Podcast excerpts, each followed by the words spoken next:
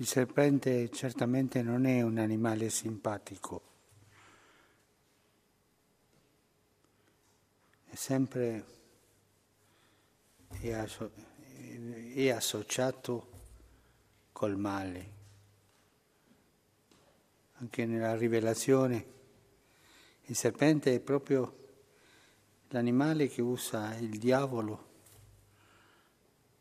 per indurre al peccato.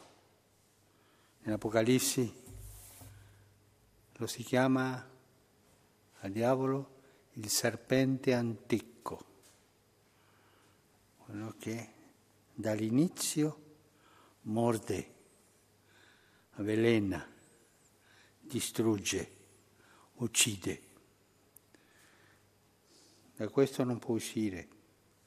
Se vuoi uscire come uno che propone cose belle, queste sono fantasie. Noi le crediamo e così pecchiamo. È questo che è successo al popolo di Israele. Non sopportò il viaggio. Era stanco. E il popolo disse contro Dio e contro Mosè. È sempre la stessa musica, no? Perché ci avete fatto salire dall'Egitto? Per farci morire in questo deserto? Perché non c'è né pane né acqua e siamo nauseati di questo cibo così leggero, il manà. E l'immaginazione, l'abbiamo letto giorni scorsi, va sempre all'Egitto, no? Ma lì stavamo bene, mangiavamo bene. E, anche sembra che il Signore non sopportò il popolo in questo momento. Si arrabbiò.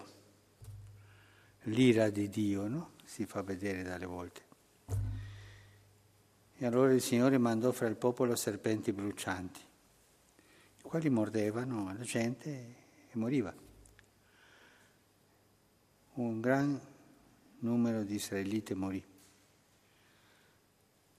In quel momento il serpente è sempre l'immagine del male, no? Il popolo vede nel serpente il peccato, vede nel serpente eh, quello che ha fatto di male. E venne da Mosè e disse abbiamo peccato, perché abbiamo parlato contro il Signore e contro di te. Supplica il Signore che allontani da noi questi serpenti. Si pentisce.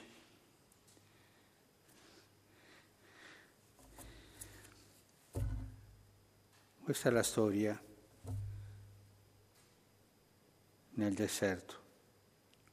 Mosè pregò per il popolo il Signore disse a Mosè, fatti un serpente e mettilo sopra un'asta di metallo, no? Chiunque sarà stato morso lo guarderà, resterà in vita. E a me viene da pensare, ma questa non è un'idolatria?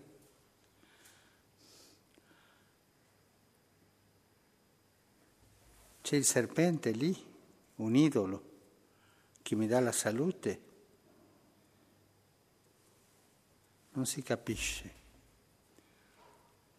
Logicamente non si capisce, perché questa è una profezia, questo è un annuncio di quello che accadrà, che abbiamo sentito anche come profezia vicina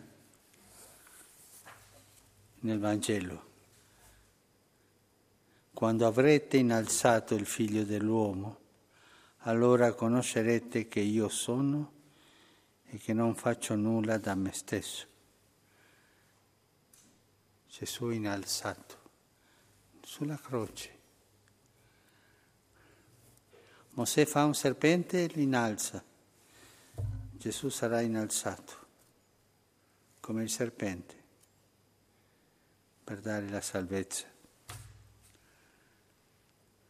Ma il nocciolo della profezia è proprio che Gesù si è fatto peccato per noi.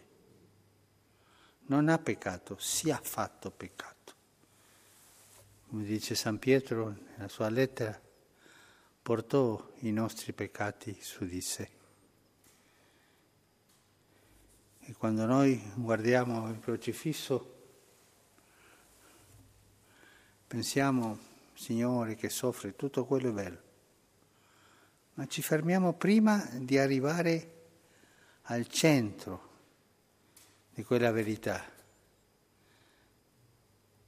In questo momento tu sembri il più grande peccatore, ti, è, ti sei fatto peccato, ha preso su di sé tutti i nostri peccati, si è annientato fino adesso la croce è vero, è un supplizio, c'è la vendetta dei, dei dottori della legge, di quello che non volevano Gesù. Tutto questo è vero, ma la verità che viene da Dio è che Lui è, venito, è venuto al mondo per prendere i nostri peccati su di sé, al punto di farsi peccato. Tutto peccato. I nostri peccati sono lì.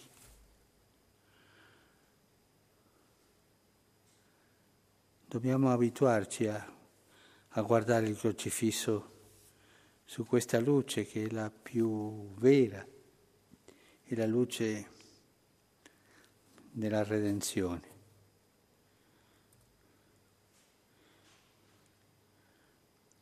Gesù fatto peccato vediamo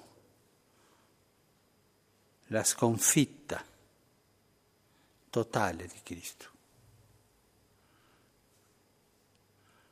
Non fa finta di morire, non fa finta di non soffrire, solo abbandonato. Padre, perché mi hai abbandonato? Un serpente. Io sono alzato come un serpente, come quello che è tutto peccato.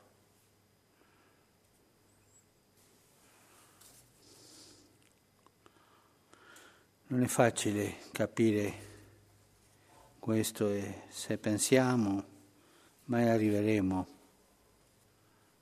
a una conclusione, soltanto contemplare, pregare e ringraziare.